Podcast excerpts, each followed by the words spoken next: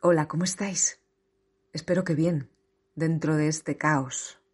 Esto es Mi Revolución Interior y este es el episodio número 14.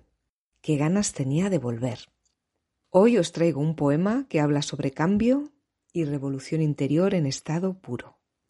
Lo publiqué en mi blog desde Tierras Minúsculas el 18 de febrero del año pasado y lo escribí unos días antes.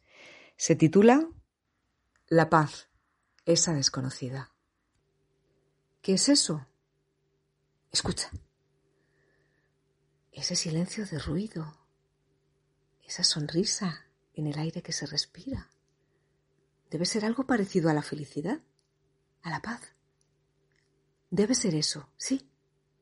Es extraño. Nunca había conocido esta paz en el alma. Me siento como una oveja felizmente descarriada del sendero del horror confusa en su nuevo andar, en su nuevo suelo.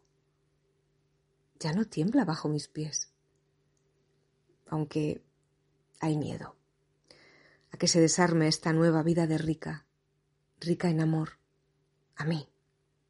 Siempre depende de con qué lo compares, pero para una vida de pobre, de pobre, pobre, que no tenía una buena palabra con que calentarse el corazón, esto es ser poderosamente rica.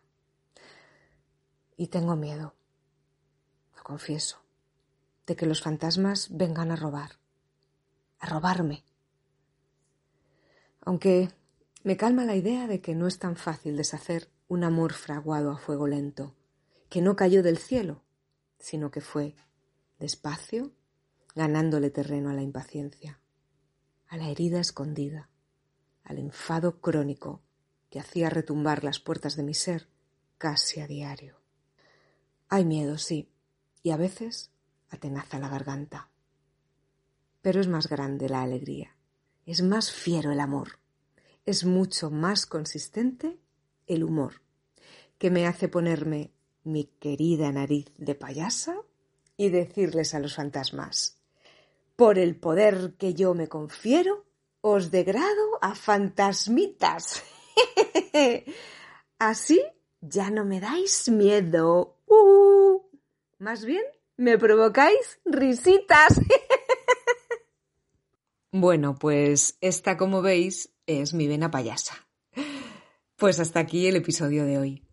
Y no olvidéis que el humor y el amor pueden hacer milagros.